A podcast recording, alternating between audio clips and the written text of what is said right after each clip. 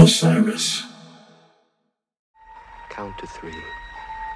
Come with me, and you'll be in a world of Do, re, mi, fa, sol, la, ti, do.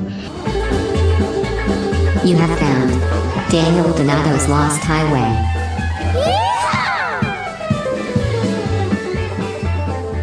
that lost highway.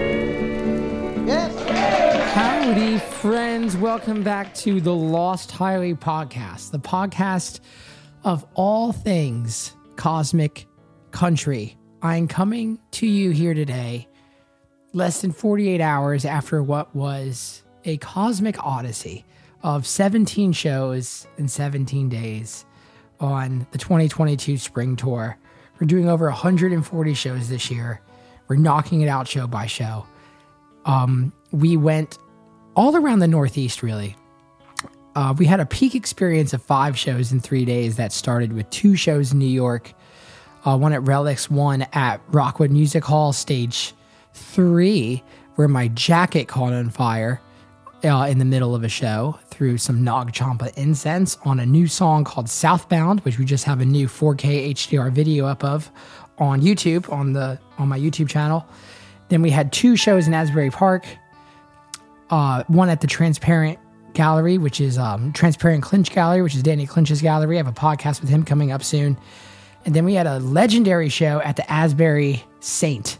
Uh, this was an oversold out show, turning people away at the door, and it was an evening of absolute immaculate frequencies. Someone came up to me after the show was over and showed me on their Amazon Halo, which is just like Amazon's version of the Fitbit, that they burned close to 200 calories uh, dancing at our show. That, just immaculate.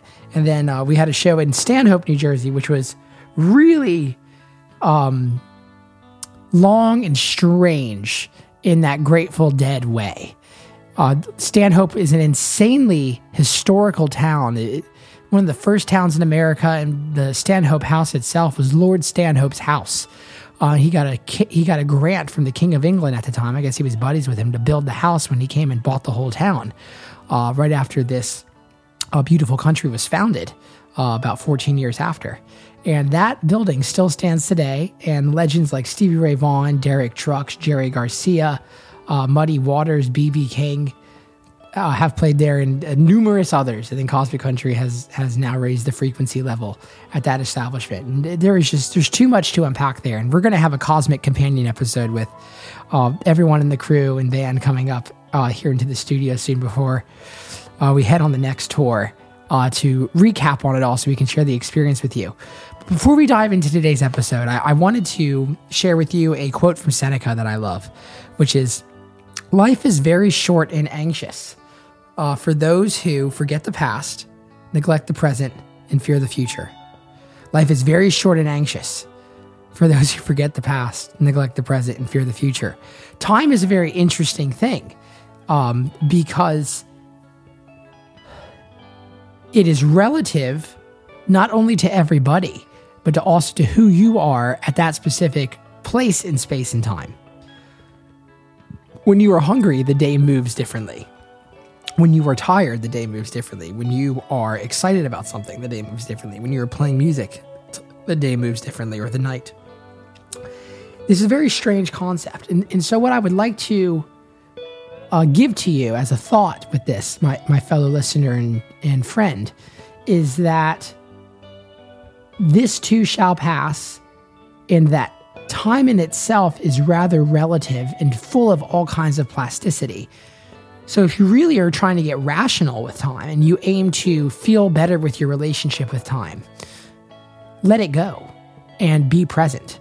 By letting go, because otherwise you're letting go or being dragged, as Terence McKenna says, you are humbly placed with all the power of the cosmos in your mind, spirit, and soul when you are in the present. And that is when you let go. That's easier said than done. And I, I don't believe it is a Western uh, big boom event of, oh, all of a sudden on May 2nd, 2022, or whatever day you listen to this podcast, that you let go and then you're forever letting go. I think it is a practice and it's a reminder to let go, to surrender to the flow, and to be in the present moment. Everything you've ever had and or experienced has been in the present. Even when you are thinking of a future event or a past event, it is only meaningful because it is affecting the present moment. All you ever had and ever will have is the present. And the why do we call presence present? Like why do we why do we do that? There is no bigger present than the present moment. It is full of all the oh, it's full of all the positive and all the negative you could ever need. And trust me, you do need that negative. You do need to remind yourself that you might sometimes have a chip on your shoulder and that it is worth standing up with your shoulders straight and taking it in this world. Or sometimes you might need that positive energy to just breathe in. Notice I did two inhales, one exhale. That's the old Andrew Huberman approach. I already feel more calm doing that. That's a positive thing that you can do to bring yourself back into the present. I would I would suggest that if you find yourself anywhere, try to find yourself in the present moment and live in that present moment. Patience, persistence, positivity. Maybe not all three of them, maybe just one, maybe just two. Life is very short and anxious for those who forget the past, neglect the present, and fear the future. Seneca. I love that. We've recorded a new Cosmic Country single. We're going to be recording a record as the year goes on. We're going to be touring as the year goes on. We have Bonnaroo, we have Peach Fest. Uh, we have a whole tour lined up with the Kitchen Dwellers, October and November, who are going to be the guest on this upcoming podcast. And I cannot wait to share with you guys this conversation with them. Here in 2022, we find ourselves in an amazing renaissance of American music being appreciated at a very popular scale. Um, I think Billy Strings is a phenomenal force that is involved in this movement. Green Sky Bluegrass, String Cheese Incident, and it all harkens back to the great man who opened up th- this universe for us all, which was Jerry Garcia and his companions in the Grateful Dead and many other projects. And someone I've been able to encounter on this uh, tree of life as the Cosmic Country journey unveils is the Kitchen Dwellers. This band is by far one of the best live bands I've ever had the experience to not only play with, but to just watch on a nightly basis in the 15 years that I've been playing music and going to see music almost on a nightly basis. they are just profound. They're prolific, they are consistent, and they are constantly inspired. Whether they are inspired through the muse or just through their discipline to attain the vision of what is their highest potential for themselves, they show up and they get it done. And it's beautifully magical every time I see them play. We were on tour with them for, I think, two weeks back in January, and we had wrapped up a tour in Austin. And in our very crowded Airbnb with the entire Cosmic Country crew, crew uh, Swain and Torrin came over. We cooked breakfast. We had some venison, and we talked about life. We talked about touring. We talked about their new record, Wise Wise River, which is now out. And um, there was a bunch of shirtless men in the background cooking bacon for some very random reason throughout the intro of this podcast. So if you hear any of that ambient noise, that is everyone in the band and the crew um, cooking bacon without their shirts on. And I don't know why that was happening. I present to you the one and only Kitchen Dwellers with Swain and Torrin Daniels. Fish loves dicks or we love dicks or whatever. Oh, and that's for the clip thing. And then so the girls, they, yeah, they all they all have these shirts that say Clit Sporting Goods on it, which is hilarious. That's right. and they used to wear them to our shows all the time, and that's how we figured out who they were. Like, what are the what's, like, what, what's up with those girls that keep all wearing the the Clit Sporting Goods shirts that come keep coming to our shows? And then uh, someone showed us that they had uh, Instagram. And I was course like, they oh, of course, you guys are hilarious. Right. Yeah. They're aware of how. Oh yeah. Oh Yeah. yes. Yeah, they're awesome. Yeah, they're yeah they're great. And they're also from uh, at least a couple of them I think live in Telluride, which Swain Swain's from Telluride, so I've never been to Telluride. it's awesome. Yeah. So Have you played Telluride? We've played we played like some late night stuff there before um, for the bluegrass festival. We played there just on tour before at the Sheridan Opera House, which is like an old old opera house that's been there since like the 1800s when Telluride was first established. I think when it was like a mining town. But for the bluegrass festival, we've only done like unofficial late nights where we've just showed up and played in town. But then they have like there's like actual late nights for the festival that's called Nightgrass, which we haven't actually done. But this year is our first year actually playing at the festival. We played the band competition before, and like if you win that band competition, they give you a s- slot at the festival the next year. And the closest we got was second one year. You We got second place. Yeah, and we got second to uh, our our friends Trout Steak Revival, uh, which is like I great. don't know those guys. Uh, they live in They're- Colorado. yeah. they're Colorado bluegrass band. They're super good. Um, awesome songwriting. Yeah, but they uh it's funny because there's like uh in the bluegrass scene there's like these bands that go that's all they do is they do those uh band competitions. Yeah, it's, And it's the only it's- genre that has this culture. I feel like. Yeah, so they're like there's some certain bands that will just travel the country all summer long and go to these festivals and try to win these band competitions at Bluegrass Fest instead of just playing trying to play a, a festival or whatever. And um, so there was all these bands there that were like just there to basically to compete, not necessarily to like enjoy the How does that festival or work? How does that go. It's Stressful. weird. It's, It's like super- because it's like you never think of music as a competition, do you? Like do you- that doesn't ever occur to you, We were joking about it yesterday where it was Yeah. like, you don't necessarily, we were talking about Tom Brady, how he's like Oh yeah, retiring. It's Yeah, And He'll be back. He's gonna be Brett Favre it. Two years. He's gonna be back playing for the Patriots. you heard it you here. called it. Yeah. I mean, seriously, come on. Who Yeah. are we? Who are we? Who are we? And it's like, what a champion. And it's like, it's a very linear way to define championship within athletics. Yeah. But within music, it's like, it's very non-linear. It's like, you could Yeah. never be successful in like the domain of popular music and then just be entirely realized and successful. Yeah. And just like totally. go and tour.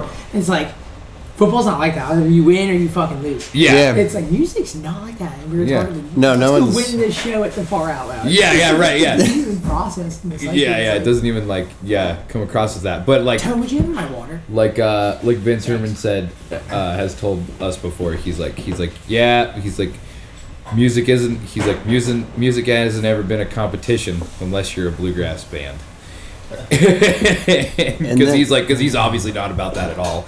You know he's definitely mean- all about the inclusiveness of uh, music. and- It's definitely So one way to get a like break, but there's like a weird there's like a weird energy with those competition kind of things. But so when we were at Telluride that year, we played, there was like all these other bands that we didn't know that were there obviously to compete and they're you know and and pretty like straight laced straight up bluegrass and like we're obviously weird and and then but to for us to us and then Trout Steak to be like the last two people standing on the stage when they were like announcing the winners like getting second place to our friends was a fucking you know awesome yeah. you know that's Yeah. that's great but yeah it is a it's a weird uh weird energy in the in I bet. bluegrass I mean, yeah, like we, we did that for Yeah. a few different festivals. I mean, I think we did a contest at Northwest String Summit. we Summit. did one at String Summit We did one for DelFest. which we also didn't win well, let's just get this out. there. We did not win any of yeah the yeah let's just let's just start that yeah I don't know Wait, why do we did it you for a played? while what's that Like, how long did you get to play? you get up and you play like three it's songs so there's like rules. There's Three's an amazing pattern to be aware of in the universe. yeah. and I don't know yeah it's like everywhere Everywhere. Chords are made of three. yeah You play three songs. Here's three tips. And that's like what uh that's like what Jack White's thing is all about. Is his like third man records and him trying to upholstery. re trying to to- with the upholstery. Yeah, that's yep. Have you heard about what he does on stage with the white stripes back in the day? Uh uh Where he positioned everything within his domain of instruments to be three steps away. Oh, okay. Yeah, it's like three guitar picks on stage, three pedals, Right. three I mean- mics. The series of threes goes back thousands and thousands of years with humankind too. I mean, basically all of the, you know, I don't judge anybody for anything that they believe, but all the trinities they use in the Catholic Church are taken from pagan symbols and and ideals mm-hmm. thousands and thousands of years ago, and they just pushed it forward. So there's, I mean, there's there's always been a power to it for people. In threes, yeah. Mm-hmm. So you played three songs. Did you do originals? You- That's the thing you you I think they want you to. It's always a fast, traditional instrumental, like a fiddle. yeah, yeah, they want you to play a fiddle. and then they want you to play a fast bluegrass song with lyrics. Yeah. Um, and then they want you to play a waltz. Yeah, That's want you to generally the rules slow- across the board. Yeah. Slow, fast, instrumental is like the threes. And, Yeah. and I think if you play depending on the competition, if you play originals, it's bonus points, Or they can or it knock can you. count against you. I can't really remember how to Your tell you original's right too away. Or if, or yeah, or if you're like, yeah, if your original's too weird, or if uh, Too original. too original, yeah, yes, I mean, if no, your that- that's original's not what they would too say. Oh, yeah, but Yeah. no, but that's But what that's it boils exactly what down it to. is. Yeah, Yeah. totally. It's even like that though. It's just like in the world. It's like Oh, sometimes yeah. It's like how do you like communicating originality is like that's no easy feat. It's like, But then, yeah, and it's kind of interesting that the there's a lot to the that element of that competition that tries tries to squash that. Um, yet this tradition is still a respected and enjoyed tradition in bluegrass, and I don't think it's going anywhere as far as band contests go. Yeah, yeah. It's kind of it's kind of weird. Do your own? That'd be really crazy. host host our own band competition. I, don't- I don't know. Get like that would, I don't know if our egos can take the hit. You make the rules totally within your own ethos. Yeah, right, like, right. It has to be weird. yes, It yeah. has to be Has to really be well weird. organized and executed. You must must use must use alliteration in one of your original songs. Alliteration is like the one hammer and nail that I just love. I use it a lot. Do you Or use it try a lot to when a you lot. songwrite when you Yeah. in your songwriting? I don't know if I've ever noticed it in any of your songs, like specifically, but I know, maybe I just well I just wasn't looking for it, but but if it's like how well, how do you go about it then? Do you like do you Like um, I think it's an editing thing for me. So it's like I'll write something and when and when it comes out, it's like a little bit like a messy kitchen table, and then like the next day, I'll look at it and just that time duration changed, like the way Right. I mm-hmm. observe the piece. Totally. And that's where like those fine little ideas yeah?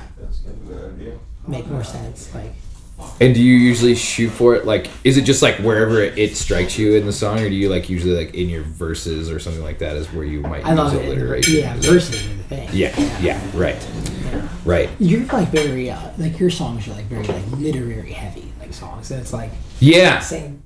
Yeah. So it's like yeah, I think like having that kind of meter in the way that you go about it. totally. Only if it's natural though. Totally, yeah. I think. Do you always take a day, like after you work on on on some shit, and then you do you like, like you just said, you take a day and then like revisit it the next day. Yeah. I found that that's like, as, since we since like COVID and we started like literally like sitting down and writing a lot of shit together. You know, Oh, in that studio. in that studio, yeah, that studio in was a uh, wild place. yeah, yeah, It's uh, and just where it was. yeah. It I'm was like a cave. I'm glad that you got to come to that after like- New Year's. I'm glad that you came and hung out at the studio.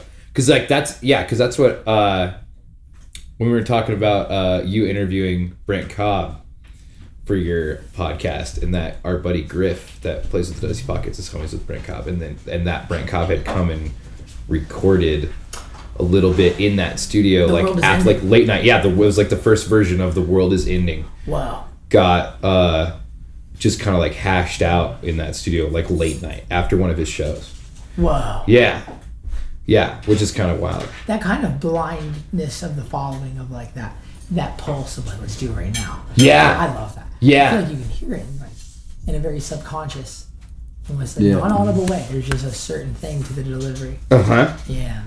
Yes. That- he played. I think that was the version.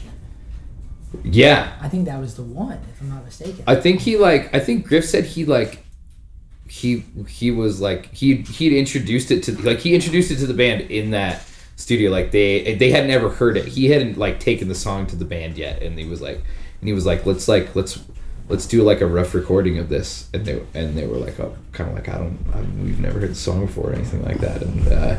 I think they kind of yeah, I think they kind of hashed out like the first first version of it there in that studio. Brent just put out an album. He put out that um, Southern Gospel album.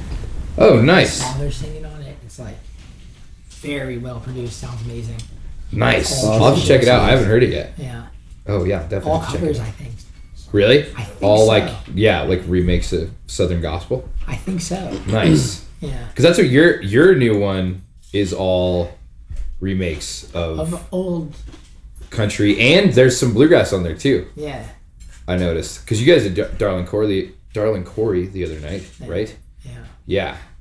And oh, why you been gone so long? That's like the g- I, Oh, yeah. I really like your your guys' version of why you been gone so long. Thanks. That's like because it's been done so many times in the bluegrass community, like, like Double time. double time or like or like a like a bouncy like "Hey, man, why you been gone so long, been gone so long for?"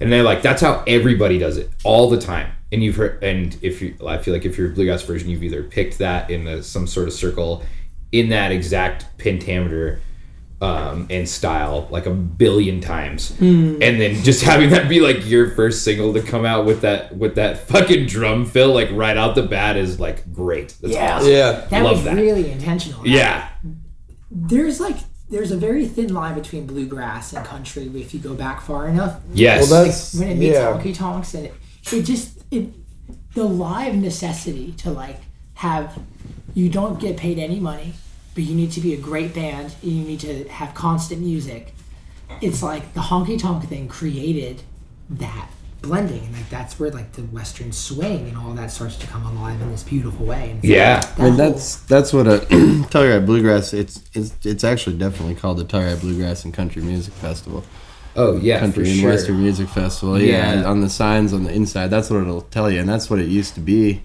um, when it first started. Was it had a more of a Yeah, who's on that one? Uh, Western for sure. on that one poster your dad has. BR five four nine yeah, is on that poster. Yeah. Remember those guys. yes i do My It's not my dad used to listen to them all the time. oh so your dad listened to that Yeah. Yeah. Yes, for sure. My dad listened. He turned me on to American Beauty, Led Zeppelin box set, Nice. Guns and Roses, and then from the, from there, like his whole grunge taste was lost on me.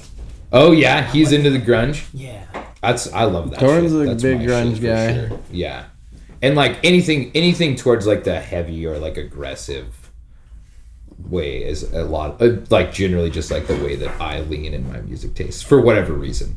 But I'll like growing up, definitely listened to like a lot of punk and played drums to punk rock and like and like all my friends were in metal bands and Swain was in a metal band when Yeah. he was growing up. Yeah. yeah. In high school, I was in a metal band for a bit. Played the bass, which is essentially just the mandolin flipped in verse. You know. So um, a lot of those things. What was the band called? Disturb the Peace. Yeah. Fuck yes. I mean, I grew up in a really in a really small town. I graduated with like 36 other people, or kids, I guess thirty six. Yeah. So, uh, and then two of the kids who were in this band with me um, were in some like pretty devout Christian families, and like their their moms got like real upset one time, and we had this like local show. You know, we like I don't remember how we did it. Somehow I got a I don't know, when you're kids in high school, you somehow just like get a, a gig at a local theater every once in a while. Some part of something. I don't really remember how. That is real. Yeah, exactly, Yeah. right? You know, it just happens and you're like, all the kids from high school go to your show and it's a big deal. But they almost, they like tried to cancel our show because we had like, we had a devil on the poster or something. And, uh, oh no, you know what it was? It was uh, the kid who was the singer in the band got, got interviewed and, uh, he just he said some really hilariously ridiculous stuff in the interview in the little local newspaper Really? about like Because you were like trying to scare grade parents. or something. It was like, eighth ninth grade. Okay, yeah. trying to scare parents and stuff. And gosh, I would have to look. My dad showed me the article pretty recently. That's it's so amazing. funny. Your dad has the article. Yeah, Oh, we gotta find it. When it's we so funny. He was just summer. laughing. He was laughing at it, and I uh, love finding that shit. I actually he have. got to play the show. I think. I have a, I have this uh, CD that your mom. oh, it's burned uh, me. I have you a- know I have a CD Our friend, my friend Carly, sure. who's actually from from Austin here. She gave it to you. Yeah, that's She- what, yeah, my yeah, friend yeah, from high school yeah. gave it to yeah, him. Carly gave it to me. Yeah, brass- She was working for If they're that. worth, if they're That was bullshit how she did that. yeah, I remember that. she she had this and she knew she knew I didn't know she had this disc, and so she she was working for like a, a kind of a some sort of media spot in the town we were in, and we did a little filming thing with her, and then she gave Torn this CD from my high school band as we were leaving, and I didn't even know. She was like, "Do you want it- this one? Do you want this?" a And I was like, CD, or- "Yes, I want this." Did you guys have photos? oh man, yeah, I can probably find some. Yeah, yeah, photos. there's I bet there's still a photos. MySpace. There's like Oh, a yeah. yeah, yeah. I remember like all the band photos in high school would just be like go into the woods. I gotta see. Yeah. Oh yeah. Oh yeah. Uh-huh. I mean, photos. we Yeah. still kind of do that. We still actually our new our newest like our our some of our newest uh, promo shots is definitely some of that shit for sure. There's uh-huh. one. There's one where we kind of look like a like a Finnish metal band or something like that. Just all standing out in the wilderness. Oh man. Well, that's There's not the right good ones. band. There's other bands called that now. Disturb the peace. There has to be. I, I don't even know. You know, is MySpace still a thing? It doesn't really look like it's in the same. Oh I don't yeah, think there you it can go to MySpace, can you? No, it's like a. It's like something else, kind of. It seems I don't know, like. but can we? We'll just find that. We'll work on that. Can we just appreciate that how much more of a G Tom was than fucking Mark Zuckerberg? I mean, what confidence in that profile picture? he literally Just just to know- he just fucking he's like I life built this shit. You're automatically you're my friend. Everyone in the world is my friend, and then I'm fucking cashing out, dude. Deuces.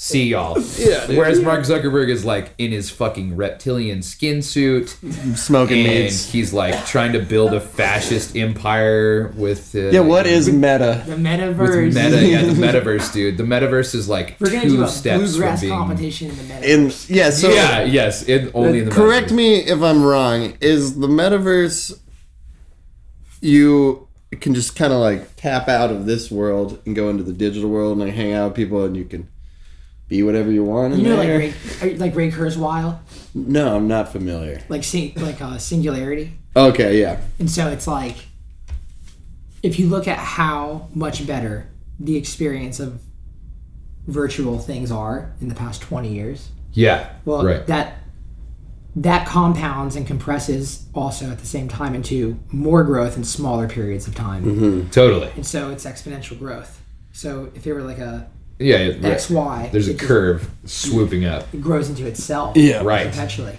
Oh yeah, And so imagine a hundred years.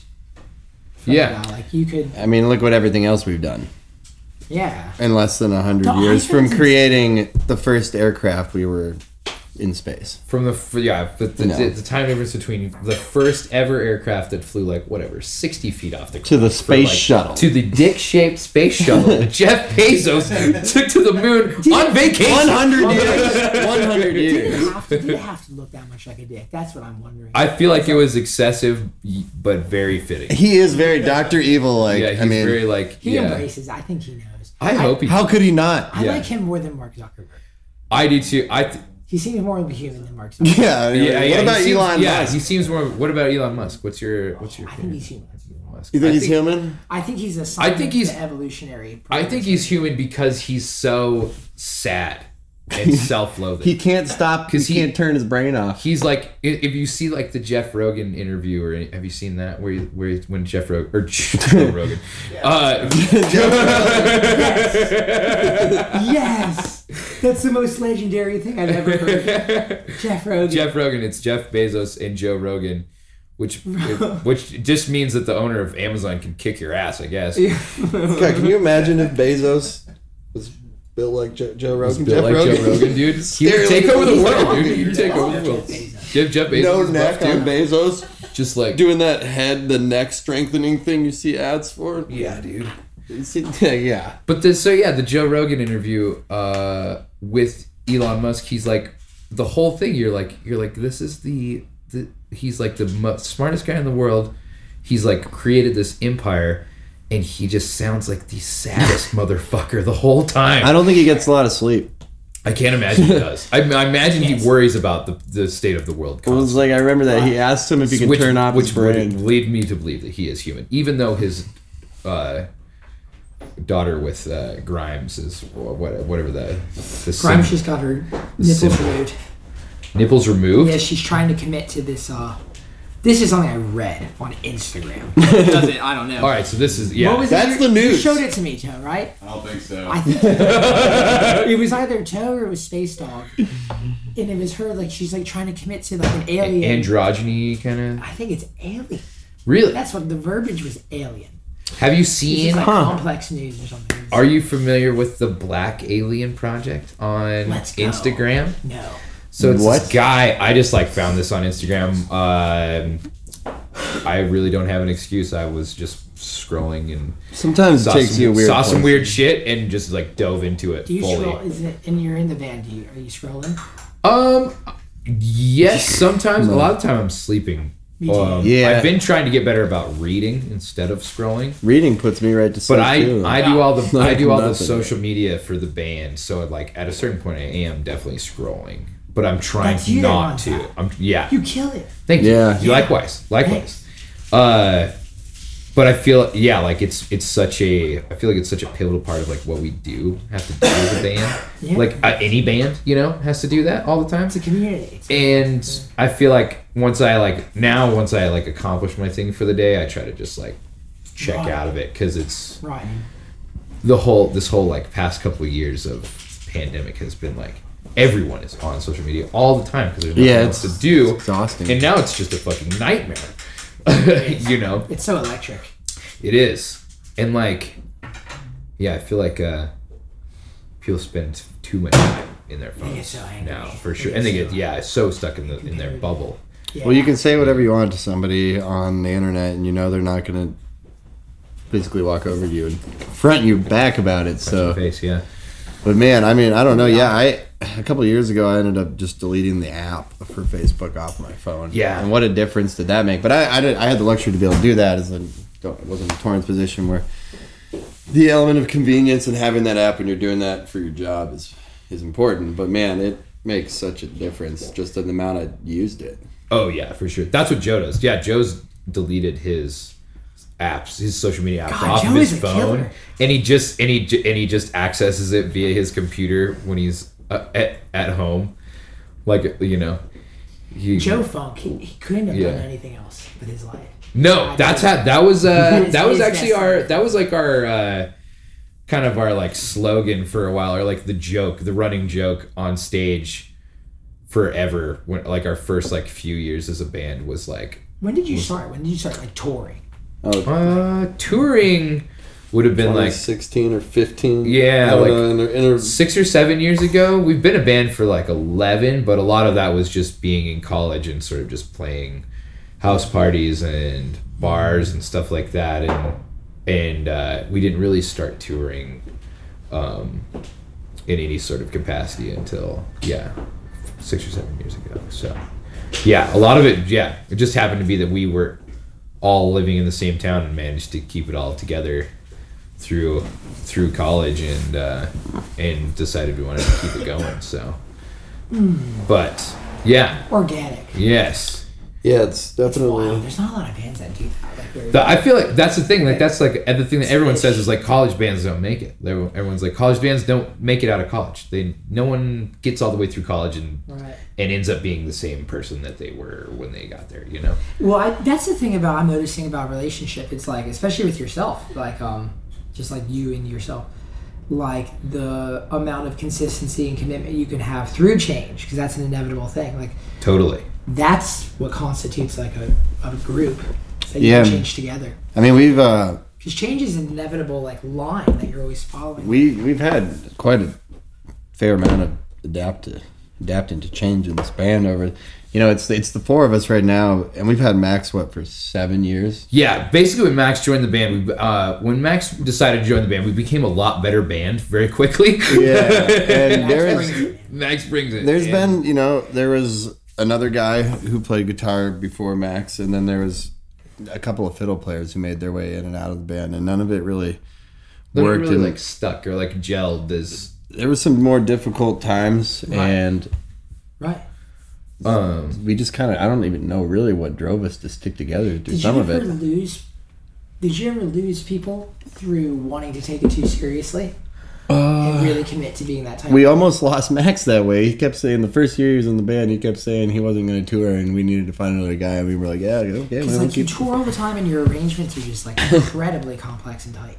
And yeah it's thank like you. that's a high standard. And it's like I'm realizing that too with with my guys. There, it's like, you know, not everyone is that person no not everyone wants to commit to yeah thinking that seriously about to make the music that real. yes for sure and I think actually we did um our first fiddle player Oh, yeah, um, right. Tyler Schultz who- who's a great dude a great musician He actually uh, grew up with Max. regardless too. he went to he actually grew up with Max in Crystal Lake they went to the same high school together and they played playing music together since they were like Synchronicity. 15 or whatever Right, right. and uh Wow. And so Tyler ended up being our first fiddle player, which he didn't even play fiddle really. He He's just, like- he's just really good at He's so- all yeah. instruments, like keys. Probably one of guitar, the most drums. monumental musicians we know personally. Yeah, in like- Montana, and he he just like crushes it. But so he played fiddle with us and like kind of toured a little bit out of state for a little bit, and then eventually he was just like he was just like you know I just don't. He's like I just don't enjoy mm-hmm. traveling or touring that mm-hmm. much seriously as a job, and I think I want to stay around Montana and kind of like develop this as like my home. Mm-hmm. And and that was like he was like very upfront about it and was just like I just don't I'm just not really comfortable Yeah. with touring that much. And and we're like yeah man that's totally totally fine. That's totally reasonable. And that he was like i just don't think i'm just don't think i'm that guy uh so we have we have lots That's right, yeah. but it wasn't because he didn't take the music seriously because he definitely did he was very good at it but uh it was just because of the yeah the He's probably taking the music of, more seriously than us at the time. yeah the seriousness of the uh the touring uh schedule and and stuff like that you know Yeah. And things were really loose back then. true yeah things were really loose back then We were kind of definitely- just calling places, booking gigs, Showing up showing up, calling them the day of the gig. We like, when should we get down there? Yeah. yeah Yeah, that's how you gotta do it. Yeah, That's the start of any hero's journey too. It's always like, it's it's usually it exists like on both poles of polarity or sides of it rather, where it's like an incredibly virtuosic arrival to the scene, yes like in a Hercules like Harry Potter way, totally where you have the scar and you're the you're the thing, or where it's like been that way for me and it sounds like you guys just at the fucking ground level. oh Or yeah it's like yes yeah, man. I mean, we. Not to say I something about still. There's something so character building about that. And Yeah. It is. Music. You can hear it in the the tones. yeah I mean, I think we didn't really know how to play our instruments super well when we got together. yeah we did so we do have yeah we did have Um, we that learned like, together, and I think that helped develop a very unique style. because like you kind of like grew up you know like you started playing at roberts when you were like Sixteen. 16 Yeah. and that's kind of like that's i feel like that's kind of the standard for a lot of Musician. musicians in our genre like both of our genres specifically like country and bluegrass like a lot of people just like kind of grew up playing the music and even that's even 16 is like a kind of a late time to start like a lot of bluegrass musicians we know have been playing the fucking banjo or the fiddle since they were like eight Yeah. you know Right. and they were in like family bands growing up and like Yeah. they went on tour as a family band when Yeah. they were like in middle school and like and then we came came Yes. along and like I joined the band because like I just happened to own a banjo. Yeah, And he we- was like, Wait, Kitchen Dwellers are already a band. no, No, no, he I- was like, uh, Torrin and I sat down next to each other on like the first day of college on his freshman year and my sophomore year. Whoa. First class was like a What lin- college? in Montana MSU, in State. Montana, in, in Bozeman where we live. Did you graduate? I did. Yes. Uh, no. What, class, was it? it was Land Resources Land 101. Resources 101. Yeah. And I sat down, and there was this other kid that we knew. Well, we ended up being friends with, but I sat down, and he was a lot older, and I like looked at him, and I'd like just moved to Bozeman, and I was like, just everyone just moves to Bozeman to ski for college, basically. You know, like it's just like world class skiing, and everyone just wants to ski all the time.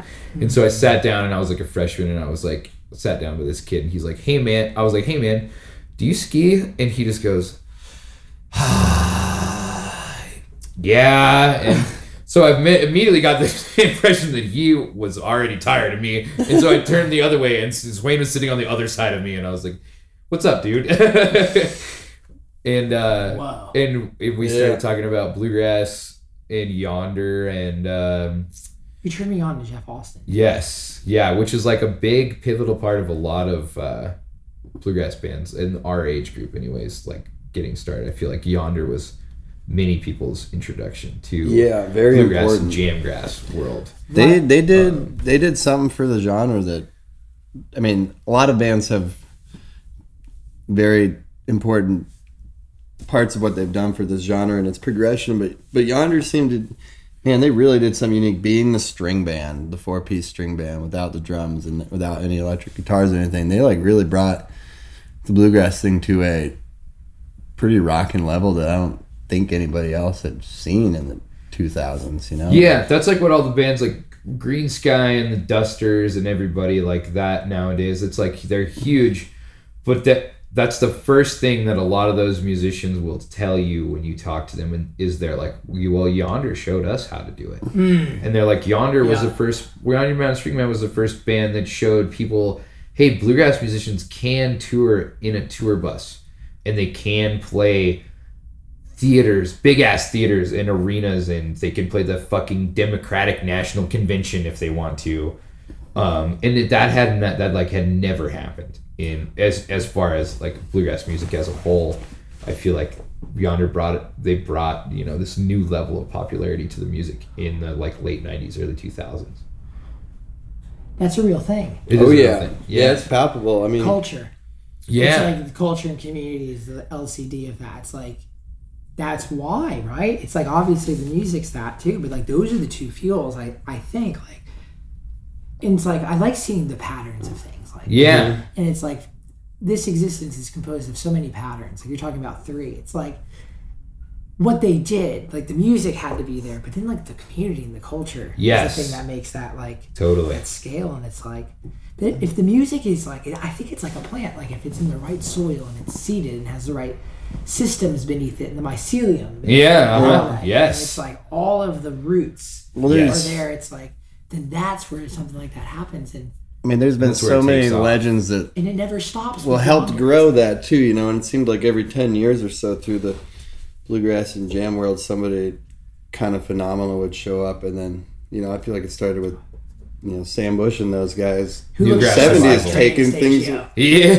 yeah. Looks just like Training Stage. especially Trey now. Now that That's Trey's what- now getting that a little Trey's like a little yeah. gray. yeah, He's, yeah. Yeah. he's starting to look more like. They Sam both Bush. love headbanging. Yeah, they. that's what it was Yeah. like even the body language and like the frailness yeah, just a t-shirt yeah, the skinny guy thing. Uh, yeah, Yeah, uh-huh, I mean, yep. but like you know, it started with Newgrass Revival. They were like, we're gonna make a rock and roll bluegrass music video that if you muted it and turned on Aerosmith. Aerosmith, you could it would probably probably look like it's saying it's great. It's for is that for Can't Stop? Can't Now? stop now. Yeah, they're in like a factory that just And makes then- sparks or something. and they, Sans- they're doing it consciously they're kind of fucking with it Oh yeah, rock yeah, and roll, sure, yeah, dude. they're They're- fucking rocking out. in yeah, the eighties and, and then you know in late They seventies and then the leftover salmon shit. came around at the end of the eighties. non-ironically yes, And leftover salmon did they kind of created their version they called polyethnic Cajun slamgrass.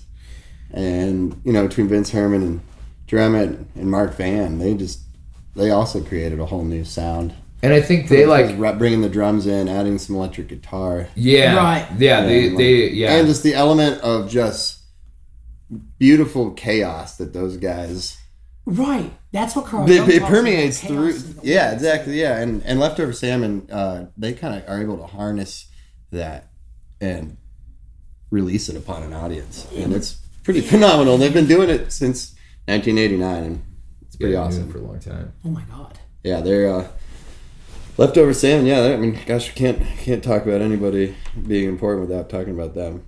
Yes, in this world too so. 1989 yeah, they've been at it. That's a long time. It's do a long time. That's uh, yeah, many many iterations of the band and yeah, many many changes for sure.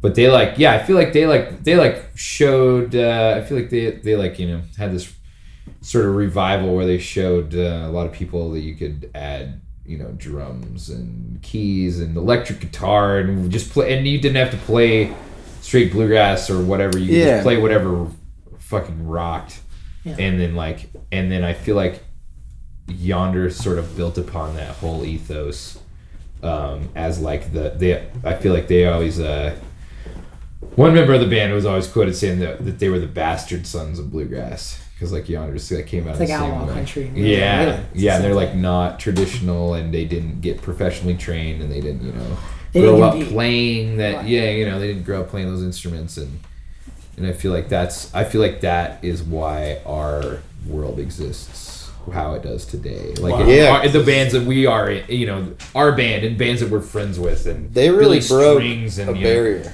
and the, yeah, yeah, it's uh, I feel like that's why all those things are about nowadays for It's like right when rock music went that way too. yeah, mm-hmm. I see. It's like even then, it's like what like that's like what the culture was at the time. That's how people were. yeah, yes, it's like the 90s like that's when things started co- compressing and getting less complex and less vain and just more real more human like Yeah, grunge.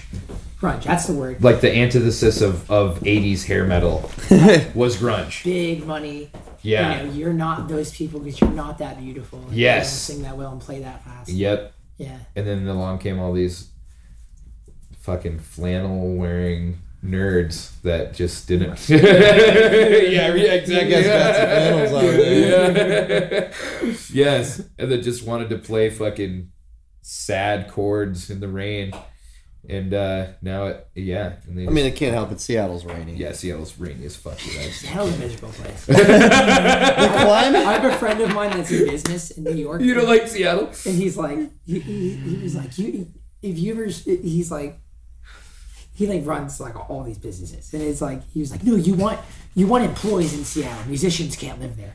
Like why? He's like well everyone there's no sun outside so you can make people work longer hours. Inside." Yeah, oh yeah, yes. Yeah, you can yeah start yourself a tech company pretty easily up there. yeah man. Yeah. yeah. I, that's the thing i i really envy about montana. I really do because you're it's really just you and the universe out there potentially Yes. You can make it that way. You if can definitely make it to. that way. It circling is back to achievable. your uh, One mile or one person per square mile is the population density That's of the state. Now that is a skewed way to look at it. Most of the people live between three cities. Sure. You can call them cities if you want. Bozeman's for sure a city. it's getting there, man. Dave It's, Sushi. Yes. it's Dave Sushi. Dave Sushi. That guy has a complete monopoly. Yes. yes. He's When got I a went corner there- on the market. When I went in there, I couldn't help but think of the Curb Your Enthusiasm, like spite, Oh yeah. spite store. Uh huh. Yeah. Fuck you, and I'll see you tomorrow. I,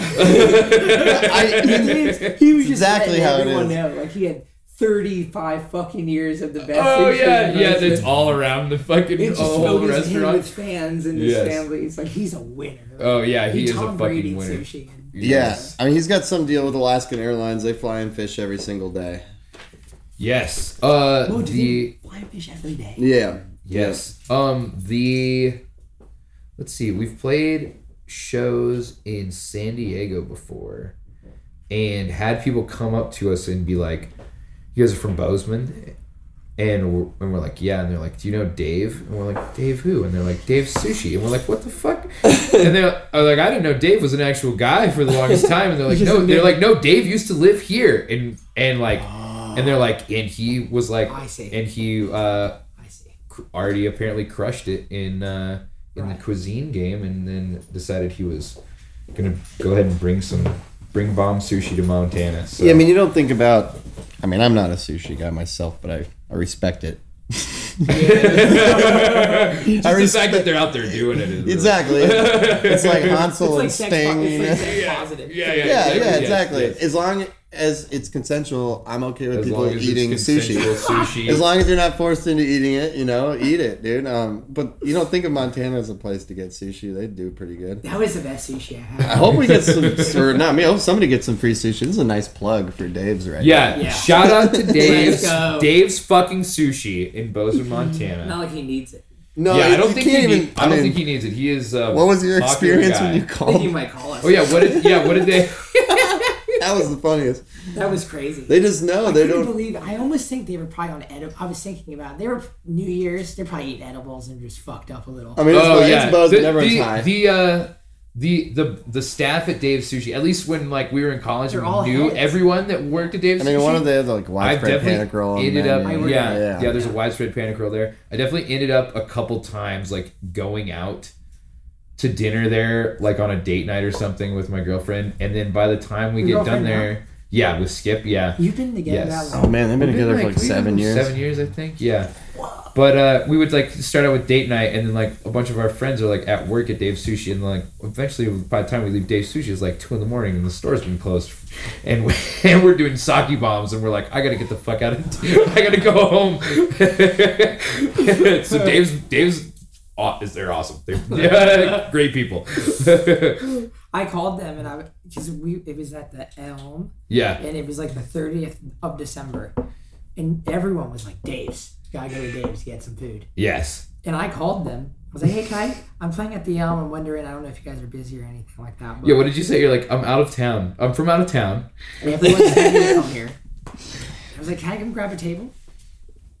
And uh, and he was like, he like laughs. I hear someone like back start laughing, and they're like, "R- r- "Sure, come on by." And then it was. Then he's like, "No, we're actually fucking booked." Yeah, he's like, well, fortunately enough for you, we're fucking booked. Oh right, I forgot about the delivery. yeah. Oh, you a good memory, man. That's a great memory. Yes, that's. I remember because I loved it when you told me enough that. for you, right? Yeah. So uh, shout out to whoever that was. Yeah, if you're listening, Yeah, if you're listening. that was hilarious. Uh, Oh, I forgot about that delivery. Yes. and uh, if you ever What want- confidence. If you ever want to come to a Yeah. show, Yeah. if you ever want to come to a show, well, with the Kitchen Dwellers at Dan and Donato, fortunately enough for you, we're fucking sold out. oh well, actually, that guy. Remember that guy in Idaho, Thomas, who was talking about Montanans getting defensive sometimes. oh yeah, uh-huh, I think yeah. that's what he's talking Yeah, about. that is what the statist, the statist got it. with uh, Montana, which I'm I'm born and raised in Montana, and I definitely I definitely do that sometimes. Yeah, actually, there's a um, there's Born and raised. I had I had to notice something the other day driving around in Bozeman. Somebody made a U-turn and kind of cut me off, and I'm driving, and I did notice that it was California plate, and I I, I got on my horn at him hard. but then, so like my, my my question I had to ask myself later to be real was like, would I have honked if it was a Montana plate getting in my way, or would I have let him go? I'm not totally sure, but it's you gotta stay self-aware sometimes because like i moved there too it was a while ago and you know i moved to montana from colorado and i'm sure i was guilty of a lot of the same crap that i get frustrated with people moving there but we do seem to have an an influx of people moving to montana because they see us on tv now It is kind of it is kind of weird, and it's Yeah. and it's Yeah. It's and crazy. odd. It's, Yellowstone. yes, yellowstone, there's a show Everyone on there's another one there's one Everyone called big sky Yeah. Another pattern of culture that's interesting to trace is everyone locally within Nashville was a little snaky about the show Nashville. The show Nashville. Oh, I can imagine. None Well, of 'cause it, it- We haven't even seen Yellowstone, to be honest. I hear it's That's the actually a good right. show, but I, I know that the, they get a lot of issues wrong in the in the native Strictly based on principle, I refuse to watch. I maintain integrity in that. position. yeah, it's, exa- yeah, yeah. Well, like our our sound guy Stefan's fiance, I think like you know some of her family comes from the Crow Nation, and she ex- talked about how there's some issues in the show Yellowstone that are pretty offensive. Oh yeah, And getting it wrong. I mean, the- yeah, the I mean mark a little talking weird stuff about maybe like they reference like some guys coming off the reservation and stealing bowls Oh and yeah, stuff like that, and, and they Oh. just get a they get a lot of Well, it's not issues. like that probably, that probably happened a couple times. Well, things that happen, but you know, you just yeah. There's probably some things that happen, but yeah. It's just you know, there's I think there's some maybe some perpetuation of uh Not good. Can't do of that. the wrong just kind of ideal when it comes to people to people. yeah, for Empathy's sure. a big deal, man. Empathy's the thing. Well, that's the thing too. Is like I feel like I because I'm definitely guilty of like uh, you know the uh, the statist ideology of like you know because when you grow up somewhere, especially someplace that's like you know is rural and you grow up like blue, blue collar and uh, and you don't you know uh, you're the place that you grew up in the state in which you grew up in is like it's a very certain way like it, there's a reason that your your parents you know lived there your grandparents moved there or whatever is so they could have the, this sort of freedom that like you know you can go out in the woods and you don't have to encounter anybody if you don't want to or you you know and you can uh if you want to go hunt deer or elk or you know catch fish or whatever you have the freedom to It's do your so. right as a Montanan. Um, everyone's entitled to it. So it's like when you see when you see more people move into that environment, especially people from like more Right. affluent backgrounds, and they come in and they buy their second home in Big Sky or whatever that they only live in for a month out of the year or whatever. Uh, basically, all you a, bit, a lot of what you see as a as someone who grew up there and like l- lived that reality is you you're basically kind of at a certain point it feels like you're watching your state become a little disenfranchised with all these you know people moving there and kind of just getting whatever they want out of your state in whatever you know capacity they expected it to, To be take. to, you know like they they've moved out there expecting to come to the Wild West, quote unquote, and by God, that's the experience that they're going to have, where whether or not it costs, you know. It's a take take mindset. Yeah, and so it's like There's- it's- they're not they're not bringing the second homeowners, and it honestly is a big problem where I grew up in, in Colorado too. Is It- people yeah, do the same thing there, and they buy oh yeah, they bought up, and they did this in the '90s, and they bought up all these places, and now all these homes up there sit empty, and they just destroy the mountains to build these homes that sit empty. And I just I I I will never understand the second homeowner thing because of that, and So what I was getting at, But, because I am I am guilty of that of of you know being a little you know fucking snarky when you know you see enough license plates from other states or whatever you know in your in your county and and whatnot. I you know I I did you know did grow up kind of having that outlook, but now I think because of the fact that we travel all the time and we tour all the time and we meet people from all over the country that you like you, you know and you get to know really well and you care about and you realize that like People this are people. kind of happens everywhere Yeah. and, and it's like people are going to be people and there's you know whether anyone likes it or not there's more and more and more people every day every day. people Every are moving day. everywhere. and That's people the are thing moving that's everywhere crazy, especially like- since covid is Yeah. like people are trying to get out from the city lifestyle. I mean, lifestyle look at what in Austin here, for instance, downtown. There's you know hundreds of thousands of displaced homeless people because of the gentrification in the neighborhoods around this city. Denver is pretty out of control that way Denver's like too. Denver was too. wild. yeah You know, Denver is Austin in is Denver- particularly bad. Austin has been that way for Yeah. like a decade here. Denver's, you know, it, it's gotten really bad in the last several years, and then we're just Nashville's experiencing a wave of that as well. It's Yeah, and I mean anything that will inc- increase in. I mean, it's these desired locations. It's kind of romanticized locations to live in. Like uh, we were talking about that last night a little bit about how Colorado, and I, I moved away because like I felt like it.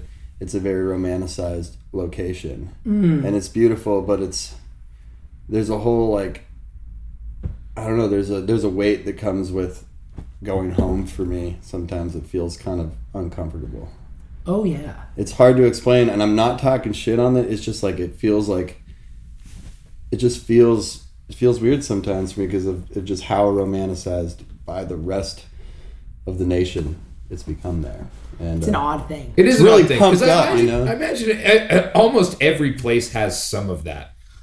I sang it to a fellow last night. I, he was he was like this young uh, gu- guitar player, and he was talking about wanting to move to Nashville, and he was raised in Austin. And like, well, why do you want to leave Austin? Yeah, It's like he's like, well, it's changed so much, and it's like, hmm. it's like you're taking what naturally happens in the process of, of life, and you're taking it personally, and it's like, Yeah. oh i'm guilty Yes. of it so much totally. I do this. and that's oh, exactly me too. why i keep shit. trying to talk about trying to you got to ask yourself what you really And that's thinking, where yeah. stoicism is like very fascinating because it's like it's not like everybody doesn't experience that. Wait, what like, did you say? Sto- What? stoicism, Oh yeah, right. Totally. Seneca, and Yes. Marcus Aurelius. Like, Yes. Right. It's like to take your suffering, like you're inevitably going to suffer, and it's like the way you conquer your suffering is the way you. and it's, your it's world. not It's like- ignoring it. It's not pushing No, you have suffering to away. integrate it. Exactly. It's making you stronger. I always, I think about stuff like that. Like, um, my dad's father just passed away, so did mine. and oh wow, I'm sorry to hear that. Yeah, Likewise. but you know, he he was incredibly sick, but he didn't really know it until um, until he pretty much died. And so, and I think of that, and he continued to work and kept it to the day he died. He was conscious. He kept his affairs in order. Everything was so. He had it all, and I just think about that. Like he had to have been suffering immensely, but it just didn't slow him down. He was 89 years old, and he was still. I just that's stoicism, you know. Showing up for it. Tough yeah, guy. exactly. Yeah. Tough yeah, guy. tough guy. Yeah. Tough That's guy. the thing I think about when you mention like that tribalistic tendency of like where you come from with states and stuff. Totally. Yeah. You Tribal. Yeah. moving- Tribalism for sure. Yeah. Yeah. and then like you see people move from other areas that like have different values than you, and like Yes. that starts to change your values. Yes. That And I, I, yeah, and it's I've come to like appreciate that for sure as we like go and meet people from other parts of the country and like and develop these Yeah. relationships with people that are completely different. You know, they're like or they're similar in the way that maybe the music attracted both of us, and we have some certain fundamental values. Isn't that a weird thing to say? yeah, yeah. It's straight up strange. But aside from that, they have a completely different background, completely different raising. yeah, You didn't grow up around the same shit that you they did at call them all. sprinkles. I call them jimmies. Yeah. Oh yeah, exactly. Yeah, dude. We have.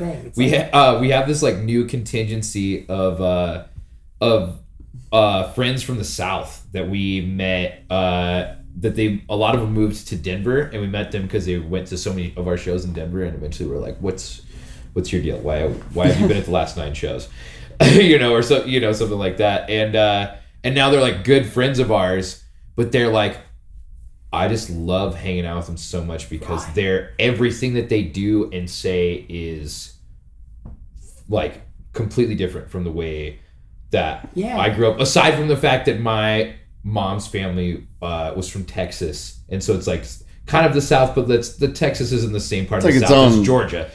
You know, Different- different- Texas is for its sure. own country down here. Texas is its own country. I mean, yes. they kind of say it with the flag, bro. Yeah, I mean, Yeah, it, yeah, well, and it sure. tried. Yes. It was its own country Yes. for quite a little while. for quite a while. But uh, so, years. but I really enjoy like hanging out with like those groups of people now that we're like really good friends with. That they're like, it's just like a completely uh, different, you know, like very refreshing Yeah, experience. I with my friend Anthony last Yeah. night. It's like That was great talking with him. I really appreciated that. I love sharing those kinds of experiences because it's like I think it's the thing of like shared values is really the lowest common denominator. Yeah, totally. Yeah. And it's like Mm-hmm. the the the the the day to day micro differences are just interesting. Totally. Yeah. Also, mushrooms help help with that. Yeah, yeah, for sure. Yeah, they help smooth that out for Yeah. sure. The bridge, yeah, they build a good bridge. You, you Yes. play a show after eating some mushrooms and go talk to everybody. Uh-huh. like, this is a weird, beautiful reality to be. in. you yes, know, it's a magical thing. fully. It's that's wonderful. I want to ask you more about the studio because, like, I remember Yeah. when we were down there in New Year's, we were talking about doing the podcast, and then I we went to the studio shortly after. We were driving in your car. We went to go get beer, Oh yeah. Uh huh. places were shut down. Then we like drove down the main street, and we were like seeing the Lululemon stores pop up. And Oh yeah. this is getting weird. Like Bozeman's getting Yeah, popular, right? yeah, Yes. But then we drove to your studio, which is like very Walden in Yeah. its nature. It's like Yes. it's an industrial. I mean, the the next the it's a garage. Yeah. It's, It's like like a, lo- a garage with a loading dock. it's definitely like a yeah. you it just was- rent it. Yeah, we rent it with uh, our friends in uh, the Dusty Pockets, um, which is a country band in Bozeman, and uh, Stellar cover of Steel Dri- of Still Driving. They put out. oh yeah, still driving. Yeah, yes, they Awesome. crushed that. Yes, Paul Cawthon. Yeah, it's oh yeah. Dave, Yeah. sing- Yeah, Dave they- sings the shit out of that. He's a great singer. Yeah, yeah, he's a great vocalist. Great singer. Yes, Dave Walter is a great fucking vocalist. Yeah. and uh, yeah, we just we actually came along. They had already owned it um, pre-COVID, or not owned it, rented it, and uh, but it was like a yeah, it was like an auto body shop. Or no, it wasn't. It was sorry. It was a uh, Please. yeah. it was a uh, shop for uh, a production company in Bozeman called Jericho. That actually our our sound guy Stefan and our light guy Frank work for when we're not on tour. They work for Jericho and they help produce shows around Montana. And previously, uh, that where our studio is was a uh, was like a shop for Jericho where they like kept all their lights and, and stuff. You know where you where they accessed all their equipment. And uh, and when they got rid of it, uh, basically, the, yeah, the the Pockets boys took over that lease, and I think they just went in there and they built a bunch of that stuff that's in there, all the all that like sound paneling and the cloud and everything, and then all those shelves and and they really kind of made it into what it is now. I kind of remember when they first got it when we, we like uh, were like first uh, where we were like t- we were touring and we weren't around very much. But then after uh, COVID started and we needed a place to go, we started like hanging out there kind of, and then uh, and then Griff was like, "Yeah, what if we just like split this, you know, split this lease, and then you get we can come in here and we can record all we want, and we can."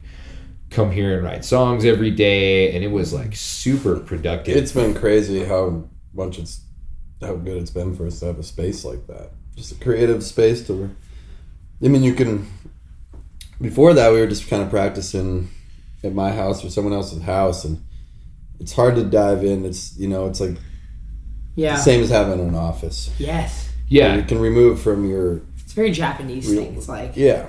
the energies of a room and the intentions of a space really like create your your your uh, fence, if you will. yes and it's like you know everything has a frame it's like very interesting like uh, a tv is a shape Yeah. And then within the shape, which is order, there's always a new beautiful version of chaos that exists within it. Right. And right now it's Bob Ross. Right now it's Bob Ross. Yeah. And it's like, well, a room is a form. Yep.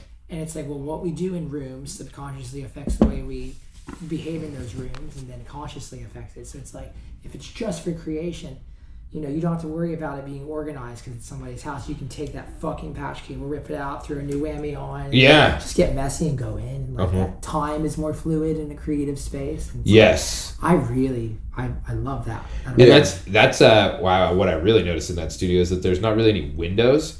So sometimes you just go in there and like and but it's like it's like entering a fucking casino in Vegas and you like by the time you leave you're like oh wow it's 9 p.m. and I've been here for 12 hours you know and it's like I feel like it, that's like really helpful for that space at least for like us getting getting shit done and like being able to to dive in you know do you go there every day? I go there a lot of days yeah. when we're at home, mostly because same thing as you were saying with the uh, the that Japanese belief of like the intention of a room. When I was like in college, I couldn't ever go. I couldn't ever do homework at home, like ever. It's work. And it and like the, by the time I get home, I'm like fuck this, dude. I'm not doing this shit. like I'm you know I'm home. I'm not doing it. And I would have to like get up and go to the library Yeah. on campus, even though it's like a pain in the ass you drive out of the way and you're wasting time driving there Yeah. and you're like you know That wasting time sense. going to the coffee shop on the way there to get coffee instead I could just be sitting in my room drinking coffee out of my own coffee maker but instead I'm like going to this place with like this intention of like I'm not leaving here until I get this shit done so yes. that will make me do it Yes. that will make me do it to a, you know a certain degree and uh, I feel like that the studio is like the same way at You least for me there? What's that You write songs there? I don't do a lot of writing there, 'cause- ma- mainly because at least I don't. I don't know if it Max does. I think He sometimes. does. Max I will do don't it. at Is there a process that you guys have like through all this time together? Like, Uh, because well, you all write songs. yeah. You all write some. Torrin sings all all my sing. songs pretty much. I I don't. Yeah. I don't. I I'm not a confident vocalist. Uh, so I, I generally when I write something, Torrin's the first one I send it to, and because he ends up singing most of mine in the first place, and I'll usually send you like the first verse and chorus of something I got an idea from, and Yeah, kind of don't gauge his excitement on whether or not I. and we like it. and we're like, we didn't even we didn't even used to do that really. No, like I think because of. COVID is like we became like a lot more cohesive with a lot of our shit, which I think we kind of like got over this like hump as a band of like when you show someone a song that you're working on, it's like I feel like the natural, at least for a lot of people, the natural like tendency is to like create something and then just hate it. Like to create something and be like, oh, it's fucking stupid. I don't know why. I don't know why it's like that. Because you're attaching yourself to it. Yeah, Yeah. but when you're COVID, like you know, forced us to be like, all right, we're gonna do a lot of stuff. We're gonna create a lot of stuff, and we need to like allow your head to get out of the way of your ass, basically, when you're writing this song. You know, and It's a very Montana way to put it. yeah, yeah, yeah. Well, it's like the George Clinton, the George Clinton thing, like free your mind and your ass will follow. Basically, Whoa. you know. Know, Uh, that's a new one. yeah, and it's like I feel like it's a got it's allowing yourself to get out of your own way when creating it. So like now it's like now that we did that and like did a lot of a lot more cohesive sort of writing and stuff. Now we don't really have a problem or like it's not a big deal to like send Yeah. the band like a clip of like hey I this was just in my brain and it's like 30 seconds of a song and I don't even know if it's good or not but like I just want to hear somebody feedback and I just want to see if this is worth pursuing and sort of be able to like bounce ideas off of each other So much trust is involved. yeah and like and there's a lot and a lot more of like yeah But just like I want to hear what you have to say Yeah, and I think oftentimes Yeah. I'll find that what I don't like about a song, somebody else doesn't really notice. Or then you got to look inside and say, what do you like about it? Is that something that you maybe don't like about your songwriting style, or maybe you don't like about your own personality on an even deeper level? Oh yeah. But I think that like that's pretty much not liking your own music just comes from those insecurities, and it's hard to get around, you know. And it, like you can get stuck in not knowing what to write about and throw everything away after a couple of lines and be tossing away great stuff. But it's hard to get past your own mind and realize it sometimes. you know. Tom T. Hall had this idea of like, um, don't create but just relate. Yeah. and it's like that it leads into this idea that hit me the other day where it's like if you it's like no less but see more Yeah. Right. it's just like see what's happening like dave chappelle talked about like s- when he was like coming up he would never have time to like go see a city mm-hmm. now he has like th- this is a thing like luxury of time when you're traveling Like, Yeah. Oh, yeah. Right. just to see what's going on Yes. like wh- is there, is there a song that's happening here you know is, Yeah. is there is there something that's you know it's like knowing what to write about that's like the fucking oh, biggest Oh, man, it's- face all the time I seek it out now. I just I have to look for it more. I mean, I feel like at an early at, at a younger point in my life, it was a lot easier just to write about heartbreak all the time. Um, I find now, into my thirties, that I'm like, well, I'm also not in a heartbreak situation, but that writing those songs is not where I don't feel like it anymore. yeah And so I'm trying to write more about things that I experience, or even not even so much me, but I've been writing more songs about people that I, I know. Basically, it's more about their experiences, and I've got a couple of those. And we were talking about people songs the other day yeah, like, story songs about people Yeah, that- our band's real big on story songs, actually, for Yeah. sure. I think we have like, a, I, at least, yeah, And more so than a lot of There's a, bands. At least two on the upcoming album on Wise River. Yeah, yeah, and there's like, yeah, I feel like there's a lot of, it ends up being a lot of historical. Yeah, that's another thing. shit We've, we've done that a, a few times, referenced historical events or wrote some songs about that. And, um, or, you know, like, but definitely had people's stories. Like Joe wrote Muir Maid about his dad's journey to Alaska on a, you know, boat he acquired in Seattle. Yeah. Um, wow So the Muir Maid was named after John Muir, who was an explorer who, uh, what all did he do?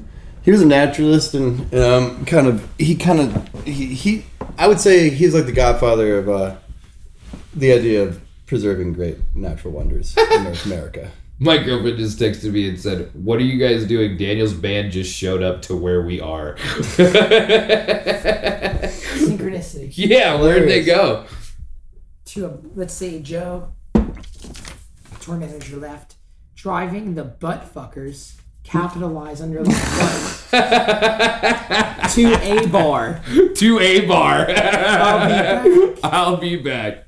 Then let's hit jester king which is a, a brewery he wants to go to Oh, I actually saw that on the way here, I, or one of the drives that I've done the past day or so. I've Yeah, you definitely guys are it. hitting it hard down here. Yes, we've, I've Yeah. kind of been all over. You have the minivan squad. Yes, yeah, we yeah, do. Yeah, we yeah we'll return them today. Go back to the van life in a week.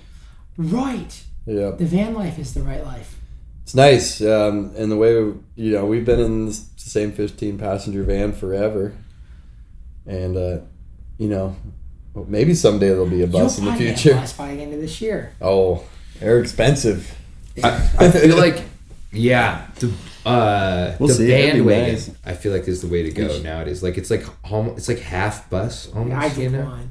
You did one. How was the ride? Did you like it? It, I think it really, again, it depends on the community that you're with and how you guys can maintain the intention of a space. Right. Yeah, You know, totally. It's like there has to be a person who has the approach of order, and then there needs to be an equal amount of chaos. And when you get on either side of the polarity too frequently, it starts to become unnatural. Totally. This was like way chaos sided, and it just wasn't maintained. And everyone, so the way the bathrooms worked on there specifically was like either you're 10 out of 10 maintaining the the sewage or you don't do it on there. Oh yeah, And totally. Someone like took a shit in there and they took a piss in there and didn't tell anybody. Oh yeah, And yeah. then That is. didn't admit to it, and we're like, why does the van smell like shit?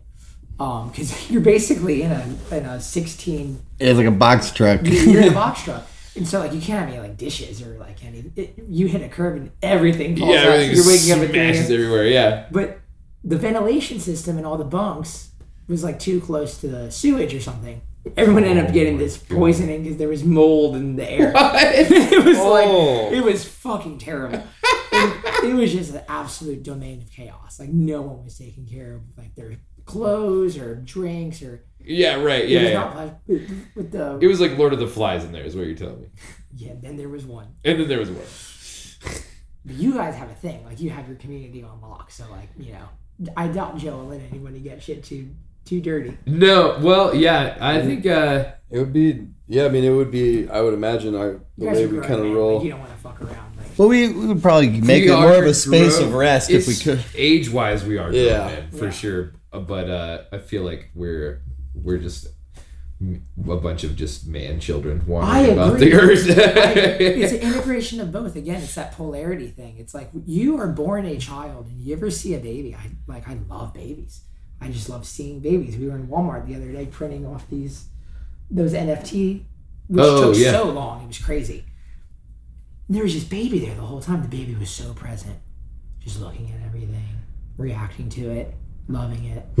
and it's like you were born that, and so part of you was alive in that, and like embracing music with that's like very powerful. oh yeah. And so it's like you gotta maintain that thing, man. That that we have fun. You gotta have fun. Totally. Yeah. Yes. Yeah, absolutely.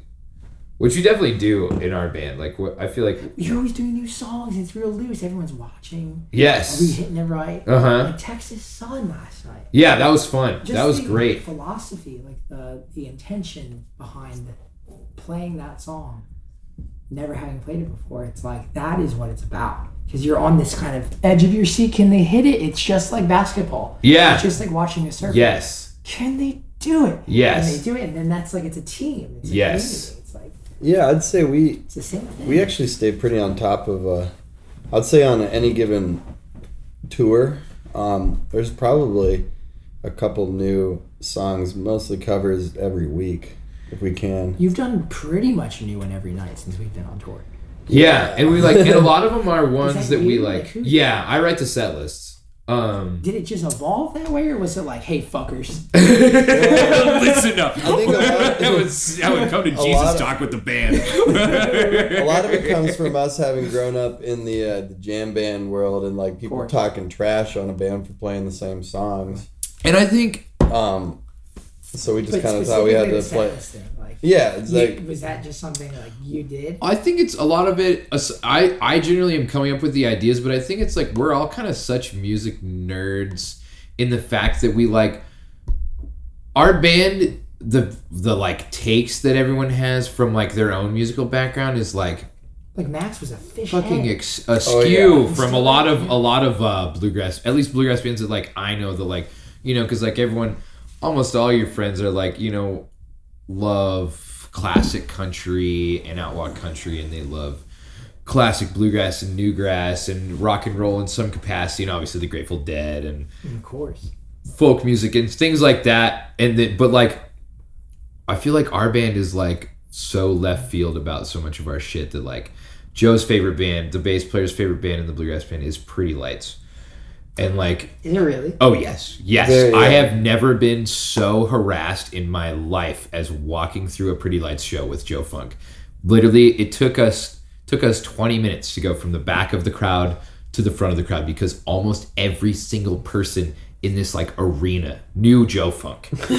He's such a legend. I know, dude, and i'd never seen that part of his life. I had no idea this I- existed in any He's capacity. such a legend. Yeah, and we're like walking through, and everyone's like, Joe, what are you doing here? And I was like, how the fuck do you all know Joe? Ah, and they're like, Joe arranged the shuttle for me on the last Pretty Lights. Yeah. Yeah. got me to my campsite. And I was like, what the fuck does that mean? yeah, yeah, He's such a legend. yeah, yeah. He drove the shuttle, I think. Yeah, he like Probably drove it. He probably drove it. organized it. Yeah, knowing Joe, knowing knowing the fucking Joe loves to drive. Alaskan Well, he knows Yeah, his. he- oh, Joe's Alaskan. He's from Juneau, Yes, yeah. he's a Joe. Ex, Joe exists on a very primal level in many ways. I feel like because he is from Alaska. That's amazing. He gives the all meat diet a try. Yeah. Yes. The Says it Joe feels Rogan. great The when he Joe does Rogan it. all meat diet. Jeff Rogan's favorite. Jeff, Jeff Rogan, dude. You know, Jeff I mean, Rogan. there's. I'm gonna start just slipping that into casual conversation. I looked up and said, I had a. Uh, wrong and not giving a fuck. Yeah, you just know, like the, just the, owning the it. all meat the all meat thing can sound great. I had my actual primary care physician. I was having trouble sleeping last year, and he suggested. He was like, "You're a hunter," and I was like, "Yeah." And he's like, "Try eating all elk and only elk for one month." I didn't do it because it sounds it sounded rough, But he thought he said that could like rebuild your gut biome, reset all that stuff. Because when I was having trouble sleeping, I on antibiotic course for a while, um, and my gut biome was destroyed. And it was one of those circumstances where the treatment was like worse than the issue. Throws you out of harmony. It was yeah, oh man, for almost a year. I Holy shit. yeah, It's a I, long time. I had my wisdom teeth removed. They so I had my top ones removed when I was like 19, and I didn't have bottom ones. They like showed up five years ago, and uh, I had to have those taken out, but they were already impacted, and I ended up like getting an infection. Went to the hospital. It was a disaster, and uh, I had to be on these antibiotics for like a month, and yeah, I couldn't recover my gut biome from it, and the doctor suggested only eating meat and specifically elk, but some just a lean protein. I think was the idea. Yeah, with like probiotics too. Yeah, and he recommended that, and I I didn't I didn't go for it just because I just the idea. It seems I mean no one it doesn't sound appetizing, right? To just only eat meat. I don't know. I kind of like it. I do at home. I mean I'm a meat eater, but yeah, it sounds. I think it would be hard. I Joe does it like with ease. I've noticed. Joe like, Rogan. I think if you're Or Joe Funk. Joe, Joe Funk, Funk. does- yeah, he does it. Like he, he's done it. On, he did it on this last fall tour for to a- do it without a lot like of money month and a seems really hard. yeah, that's the thing. Like, yeah, you're That's rich, it. That's why it helps obviously, helps to have a freezer full of something. yeah, but uh, He did Meat's on the road. expensive. yeah, he did it on the road, God, which like seems legend, impossible. Yeah, yeah. He brought a like- barbecue. He brought a grill with him. Yeah, I like have meet up with farmers in different places that we he'd connect with. I have this video of him uh, grilling outside. He's like on the sidewalk outside Boston. Uh, in Boston, outside this uh, Downtown. big music hall that we played in Boston. Uh, and he's like grilling, like sitting on the side, he's sitting on the curb next to the trailer, just grilling this massive steak. It's like gigantic. it barely fits on this mini grill that he got. And like, and, and I'm videoing him doing this, and he like, he like lifts, he, he like looks at me and he like lifts the grill with like the confidence that like Xzibit lifts the hood of a Lamborghini on Pimp My Ride, like just like fucking flexing.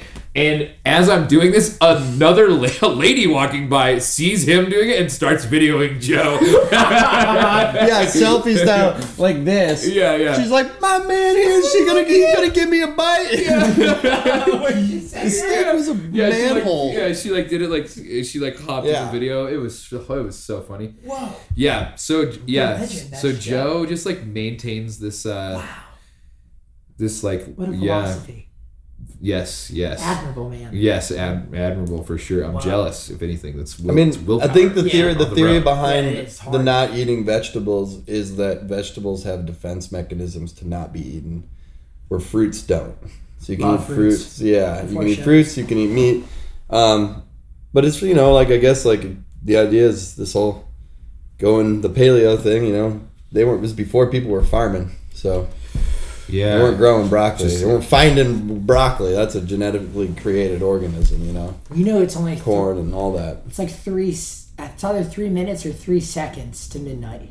Is if you were to have an entire day's worth of time be like parallel with how long the either the world or the universe has existed. Right. Humans, just Yep. in general. It's Right. like three minutes or three seconds. Yep. You know what I just saw today is that they think the Earth's core is now cooling faster than we anticipated. I don't know what that means for it, but It sounds more scarier than yeah, they're just Yeah, like right? everything I see is like it doesn't seem like things are about to Dude, close that's up why, on us. That's why I love that fucking Brent Cobb song. With this the opening line, they say the world is ending again.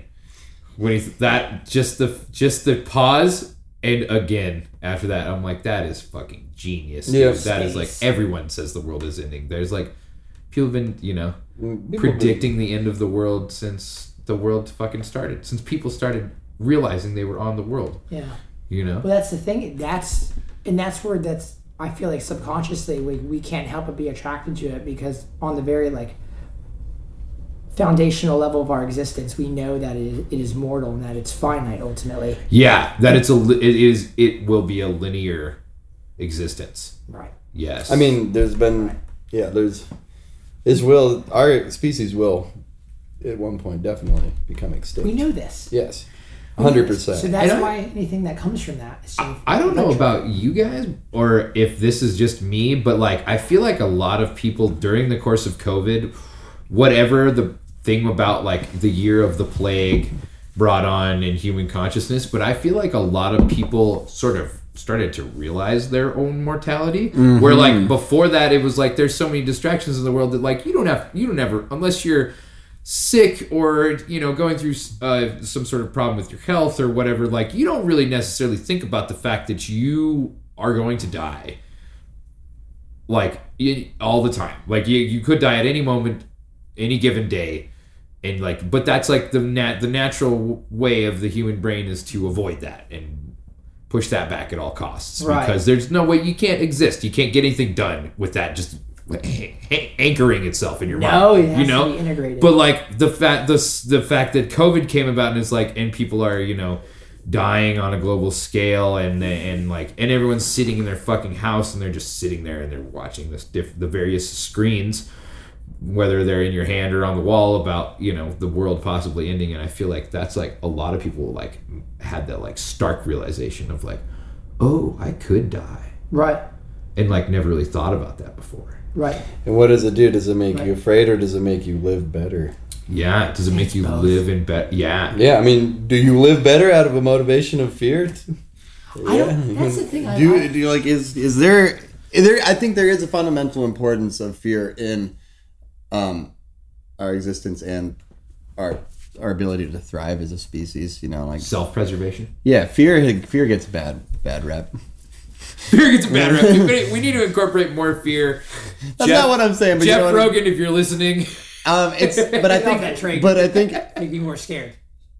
it's how it's got to be how it's how our brains have evolved. It's how we That's why. That's why we knew not to get a, attacked by the lion. Exactly. So when people say like they're Stop they're living in fear. It's they're like, well, it keeps you safe, you know. Yeah. yeah, You're wired to be anxious. Like Oh yeah, we are a predator, but we are also a prey. It's really the only species on Earth. I was getting that. coffee this morning, and the person I was with was like, she, she was like, um, all these. There's a lot of crows around, mm-hmm. and um, she's like, I hate, I hate uh, those crows. They're interesting to watch. They're very smart. Right, and then they are. Yeah. And like through their like consistency of intelligence and like their their presence in our culture, the symbolism that they've provided to us over time is staggering. But then there's also this evolutionary reality where it's like a lot of things in the black night that were probably black snakes and black lions and black birds came and ate the fuck out of us. Oh, yeah, we were for living sure. trees. Look at a raven. A raven is a symbol of death. like vultures. It's absolutely another like that's the way I think in Montana there's a lot of people who connect heavily with ravens. Like our friend Matt named his whole album after it, you know, and just but yeah, they're absolutely a symbol of death and um even when we're getting coffee, we just it manifests into oh I don't like that. But like the millions of years that went into that statement. yeah, yeah. It's just like that to me is just so. It's like the wolf. Remarkable. Wolves The dire wolf, and then it's don't attack people. They hardly ever have ever attacked people, but they do take our food, and that's why they're demonized initially. And, you know, and they're still demonized heavily. Maybe we've arrived at the idea that you should, uh, with fear and living, maybe you just have to sing about it, yeah, play Yeah, and play with it. yeah. I know. Well, I mean, it goes It's back to gonna get- stoicism. It's about embracing it and using it to Integrating. grow. Yeah, I had this idea the other day where it's like they they in a way of looking at it in like this mindist way is to not say that you're 29 yeah. and be like oh, you're not 29 years old but you're 29 years lived Lived. Oh. and then there's like Oh, there. is that the guys are back Oh, yeah. that's a it's a good way to look at it about to be 27 it's like 27 You're about to be 27. yeah Nice. I thought you were 25 for some reason. Hmm. I don't know where I got that from, but probably a bio or something yeah, maybe that might have been what it was. Yeah. Yeah, it might have been an old bio. Those are. It's funny how those never disappear, right? weird They never go away. Our Once you current invent a photo bio, on the Northwest String Summit Festival website is from like eight years ago. really? Yeah, it's got Butler in it still. Oh yeah, we should hit them up about that. Be like, hey, you guys should get a better promo for us. this was fun thanks for doing this Yeah, Dude, yeah, of course. Thanks for having us. I'm Yeah. gonna uh, miss you guys on tour. man me too Yeah. Yes, but I heard there's a uh, potential that we might be doing some stuff together in the future, and yeah i heard I from would- agents that yes, very Yeah. much That'd be awesome. forward Hell to yeah. that yeah if we can do that. But yeah, it's been a fucking blast with all you guys. Yeah. the past couple weeks. It's been Yeah. super fun. seven shows Yes, Yeah, not counting the New Year's.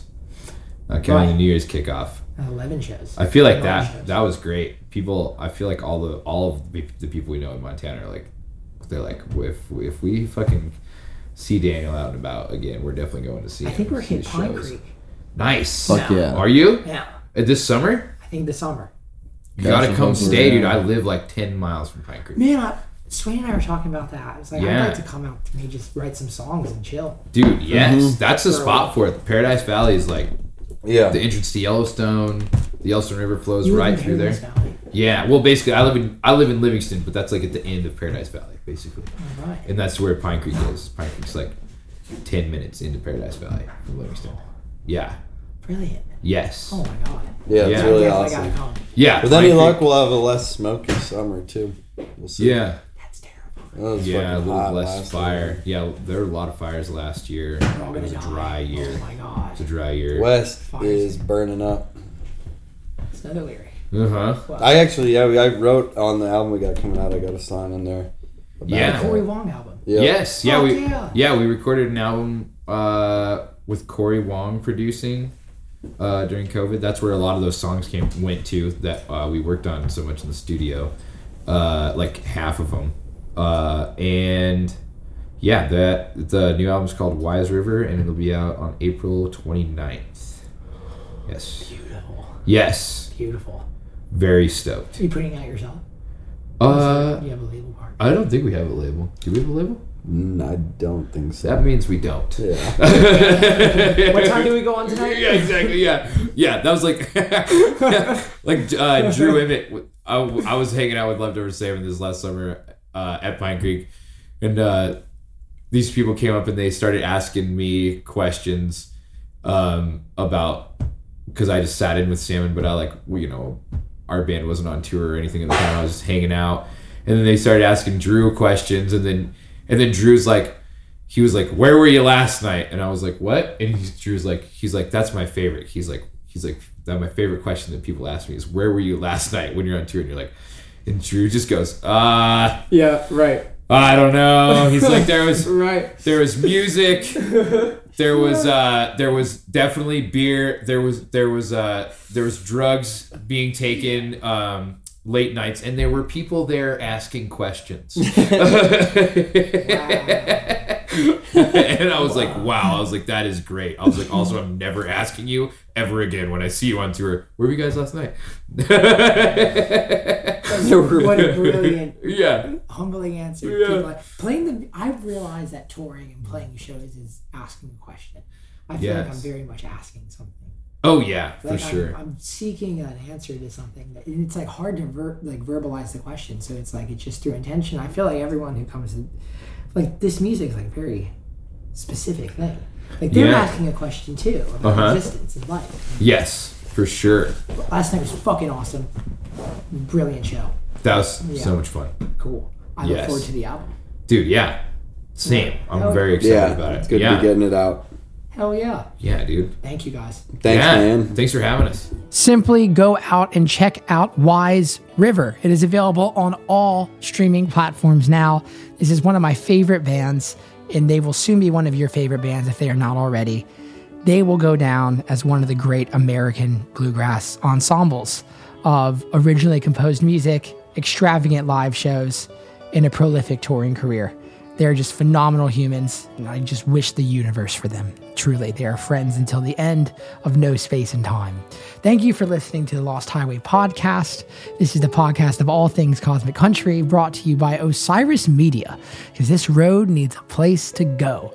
Come out and see Cosmic Country at Bonnaroo Peach Fest or one of the 140 shows that we are playing this year. We have new music coming out, new videos coming out all the time. I appreciate you guys just in the most sincere way, truly. Keep this one with you, which is life is very short and anxious for those who forget the past, neglect the present, and fear the future. As Ram Dass might say, be here now, as Terence McKenna might say, let go or be dragged. And as I'm saying, just stay patient, persistent, positive, and use the present that is the present moment to keep it cosmic. Love you guys, and I'll see y'all down the road. Osiris.